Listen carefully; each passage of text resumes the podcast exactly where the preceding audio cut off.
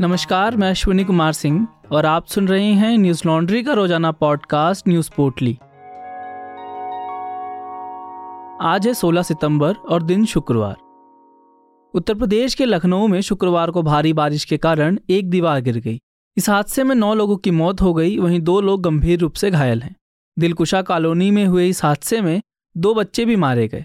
घायलों को सिविल अस्पताल में भर्ती कराया गया, जहां उनका इलाज चल रहा है। घटना के बाद अधिकारी मौके पर पहुंचे और हालात का जायजा लिया।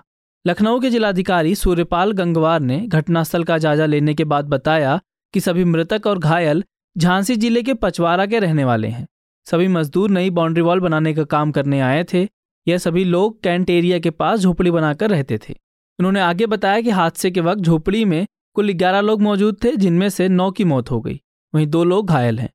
मारे गए लोगों की उम्र 3 से 18 साल से कम है। नगर आयुक्त इंद्रजीत सिंह ने एक निजी चैनल को बताया कि अवैध ढंग से यहाँ रह रहे मजदूरों को कुछ समय पहले ही हटाया गया था, लेकिन वे दोबारा यहाँ आकर रहने लगे। कैंट क्षेत्र में काम 2 महीने पहले ही हो चुका था, लेकिन मजदूर यहाँ अवैध ढंग से झोपड़ियाँ बनाकर रहने लगे थे। इस घटना पर रक्षा मंत्री राजनाथ सिंह, गृह मंत्री अमित शाह और सपा प्रमुख अखिलेश यादव समेत कई नेताओं ने ट्वीट कर दुख व्यक्त किया। उत्तर प्रदेश के मुख्यमंत्री योगी आदित्यनाथ ने अधिकारियों को हालात का जायजा लेने और घायलों को बेहतर इलाज करने के निर्देश दिए हैं। मुख्यमंत्री ने मृतकों के परिवार को 4-4 लाख रुपए की सहायता राशि देने का ऐलान किया है। लखनऊ में भारी बारिश से हालात इतने खराब हो गए कि कलेक्ट्रेट से लेकर वीआईपी सड़कों तक पानी भर गया है। सीएम योगी घायलों से मिलने अस्पताल पहुंचने वाले थे, लेकिन कालिदास चौराहे के पास पार्क रोड पर जल भराव के कारण दौरा रद्द करना पड़ा। गुरुवार को सुप्रीम कोर्ट ने यूक्रेन से लौटे छात्रों को भारत के कॉलेज में एडमिशन देने की याचिका पर सुनवाई की। इस दौरान केंद्र सरकार ने कोर्ट को बताया कि इन छात्रों को भारत में एडमिशन दे पाना कानूनन संभव नहीं है। हालांकि सरकार ने कहा कि यह लोग यूक्रेन के अपने कॉलेज से सहमति लेकर किसी अन्य देश के कॉलेज में डिग्री पूरा कर सकते हैं। सरकार ने इसकी मंजूरी दे दी है। केंद्र सरकार ने अपने हलफनामे में तर्क दिया है कि विदेश से लौटे छात्र या तो सस्ती शिक्षा या फिर कम अंक आने के कारण यूक्रेन गए थे। अगर अब इन छात्रों को कम अंक होने पर भी कॉलेज में दाखिला दिया जाएगा तो यह अन्य विद्यार्थियों के साथ गलत होगा। ऐसे में अन्य विद्यार्थी भी इस फैसले का विरोध करेंगे, इसलिए यह कानूनन संभव नहीं है। जस्टिस हेमंत गुप्ता की बेंच ने सरकार को छात्रों का दूसरे देशों में एडमिशन आसान करने के लिए सरकार को एक पोर्टल बनाने का सुझाव दिया है। इस मामले में अगली सुनवाई 23 सितंबर को होगी। बता दें कि इससे पहले राष्ट्रीय चिकित्सा आयोग ने 7 सितंबर को यूक्रेन से लौटे छात्रों के लिए एक निर्देश जारी किया था। आयोग ने एनओसी जारी कर बताया था कि ये स्टूडेंट्स अब देश और दुनिया के किसी भी मेडिकल कॉलेज से अपनी पढ़ाई पूरी कर सकेंगे। हालांकि एनएमसी ने इन छात्रों के लिए स्क्रीनिंग टेस्ट रेगुलेशन 2002 के दूसरे मापदंड पूरा करने की शर्त भी रखी है। एनएमसी ने यूक्रेन द्वारा पेश किए गए एकेडमिक मोबिलिटी प्रोग्राम को मान्यता देने की सहमति दे दी। साथ ही रूस के कई यूनिवर्सिटीज़ भी भारतीय स्टूडेंट्स को उनकी मेडिकल की पढ़ाई पूरी करने के लिए मदद देने के लिए आगे आई हैं। बता दें कि यूक्रेन और रूस में लंबे समय से युद्ध चल रहा है, जिसके चलते यूक्रेन में पढ़ने वाले विद्यार्थियों को बड़ा नुकसान हुआ है। खराब हालात के कारण यूक्रेन में फंसे विद्यार्थियों को भारत सरकार रेस्क्यू कर वापस लाई थी, जिसके बाद विदेशों से लौटे विद्यार्थियों के द्वारा देश के कॉलेजों में दाखिला लेने के लिए सुप्रीम कोर्ट में याचिका दायर की गई थी। युद्ध शुरू होने से पहले यूक्रेन में लगभग 20,000 भारतीय स्टूडेंट्स पढ़ाई कर रहे थे। प्रवर्तन निदेशालय ईडी ने दिल्ली के शराब घोटाले से जुड़े मनी लॉन्ड्रिंग केस में शुक्रवार को देश के 6 राज्यों में छापेमारी की। ईडी ने यह कार्रवाई आंध्र प्रदेश, तेलंगाना, तमिलनाडु, कर्नाटक, महाराष्ट्र और दिल्ली समेत 40 जगहों पर की है। इससे पहले 6 सितंबर को भी जांच एजेंसी ने इस घोटाले को लेकर दिल्ली, उत्तर प्रदेश, पंजाब, हरियाणा, तेलंगाना और महाराष्ट्र में 30 ठिकानों पर छापेमारी की थी। बता दें कि शराब घोटाले को लेकर आम आदमी पार्टी भाजपा के निशाने पर है। भाजपा का आरोप है कि आम आदमी पार्टी इस नीति को इसलिए लाई ताकि वह कुछ चुनिंदा लोगों को फायदा पहुंचा सके। सीबीआई ने नई शराब नीति में घोटाला होने का दावा किया था, जिसके बाद एलजीवी के सक्सेना ने सीबीआई जांच की सिफारिश की थी। इसके बाद दिल्ली सरकार ने नई शराब नीति को वापस ले लिया था। जांच के बीच मुख्यमंत्री अरविंद केजरीवाल ने कहा, मुझे आज तक ये समझ नहीं आया कि शराब घोटाला है क्या। दिल्ली का कुल बजट 70,000 करोड़ है तो 1.5 लाख करोड़ का घोटाला कैसे हो गया। एक और नेता ने बोला कि 8,000 करोड़ का घोटाला है। तीसरा नेता बोला कि 1,100 करोड़ का घोटाला है। एलजी साहब बोले कि 144 करोड़ का घोटाला है। सीबीआई ने अपनी एफआईआर में लिखा कि 1 करोड़ का घोटाला है और अंत में मनीष जी के यहाँ जब रेड मारी तो 1 पैसा नहीं मिला। उनके लॉकर में कुछ नहीं मिला, गाँव के होकर आ गए, वहाँ पे कुछ नहीं मिला, भाजपा लोगों को ईडी के नाम पर डरा रही है। केजरीवाल ने आगे कहा कि केंद्र सरकार को देश के लिए काम करना चाहिए। देश की राजधानी दिल्ली में आम आदमी पार्टी और भाजपा के बीच तकरार बढ़ती जा रही है। केंद्रीय जांच एजेंसियां आम आदमी पार्टी के नेताओं पर छापेमारी कर रही हैं। वहीं दिल्ली के एलजी वीके सक्सेना दिल्ली सरकार के अलग अलग मंत्रालयों के खिलाफ जांच के आदेश दे रहे हैं।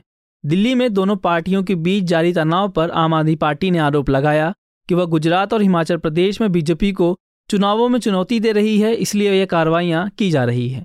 शराब घोटाले के मामले पर न्यूज लॉन्ड्री में मेरे साथी शिव नारायण राजपुरोहित ने रिपोर्ट की है, जिसमें आम आदमी पार्टी ने आरोप लगाया कि उन पर कार्रवाई एनवाईटी के द्वारा आपकी शिक्षा व्यवस्था की तारीफ के कारण हो रही है। इससे पहले ईडी ने दिल्ली के स्वास्थ्य मंत्री सत्यन जैन को भी गिरफ्तार किया था। न्यूज लॉन्ड्री 100% विज्ञापन मुक्त मीडिया प्लेटफॉर्म है, यानी हम किसी सरकार या कॉरपोरेट से कोई विज्ञापन नहीं लेते, इसलिए हम जनहित की खबरों को प्रमुखता से कर पाते हैं। न्यूज लॉन्ड्री को सहयोग करें ताकि हम जनहित की खबरों को आप तक ला सकें। हमें सपोर्ट करने के लिए सब्सक्राइब करें और गर्व से कहें, मेरे खर्च पे आज़ाद हैं खबरें। मैरिटल रेप को लेकर सुप्रीम कोर्ट में एक याचिका दायर की गई है। याचिका में मैरिटल रेप को अपराध मानने की मांग की गई। यह याचिका खुशबू सैफी नाम की एक महिला ने दायर की है। इससे पहले इस मामले पर 11 मई को दिल्ली हाई कोर्ट की 2 जजों की बेंच के बीच इस मुद्दे पर मतभेद होने के कारण अलग अलग फैसला दिया, जिसकी वजह से इस मामले को सुप्रीम कोर्ट में चुनौती दी गई। सुप्रीम कोर्ट तय करेगा कि मैरिटल रेप को अपराध माना जाएगा या नहीं। फिलहाल भारतीय कानून में इसको कोई अपराध नहीं माना जाता, लेकिन लगातार मांग उठ रही है कि आईपीसी की धारा 375 के तहत मैरिटल रेप को अपराध की संज्ञा न दिए जाने को संवैधानिक तौर पर इस याचिका के जरिए चुनौती दी गई है। याचिकाकर्ता ने कहा कि मैरिटल रेप के तहत महिलाओं के साथ भेदभाव किया जाता है और महिलाओं को उनके पतियों द्वारा यौन उत्पीड़न किया जाता है। हाईकोर्ट के खंडित फैसले के बाद काफ़ी महिलाओं ने नाराज़गी भी जताई थी, जिसके बाद ये मामला सुप्रीम कोर्ट में भेजा गया। इस केस की सुनवाई अगले साल फरवरी में की जाएगी। साथ ही कोर्ट ने केंद्र सरकार को नोटिस भेजकर इस पर जवाब मांगा है।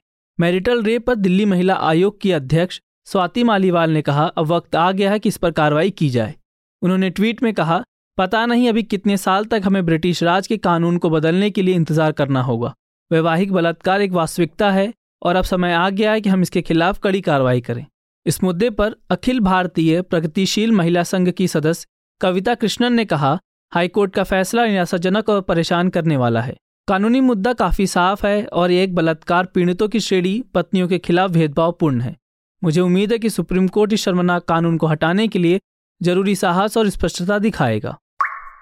शुक्रवार को प्रधानमंत्री नरेंद्र मोदी उज्बेकिस्तान के समरकंद में शंघाई सहयोग संगठन SCO की बैठक में शामिल हुए।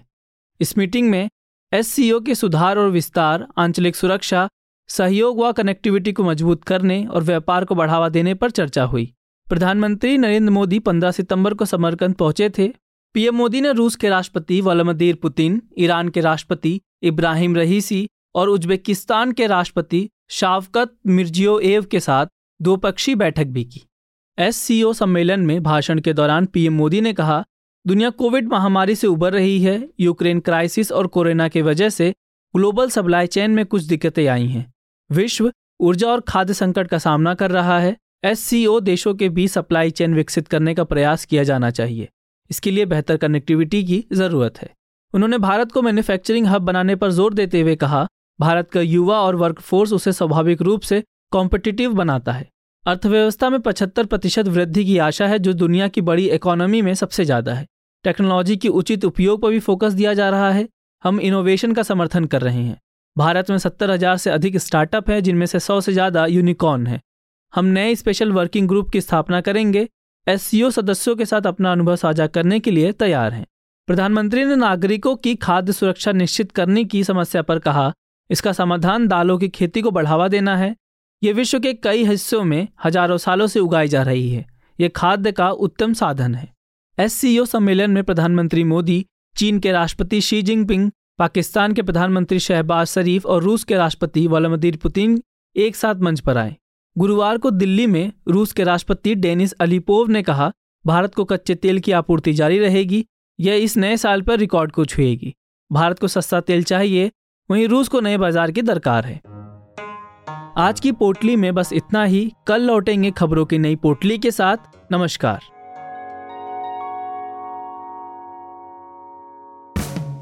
न्यूज लॉन्ड्री के सभी पॉडकास्ट टिचर, iTunes और दूसरे पॉडकास्ट प्लेटफॉर्म पे उपलब्ध हैं। खबरों को विज्ञापन के दबाव से आजाद रखें, न्यूज लॉन्ड्री को सब्सक्राइब करें।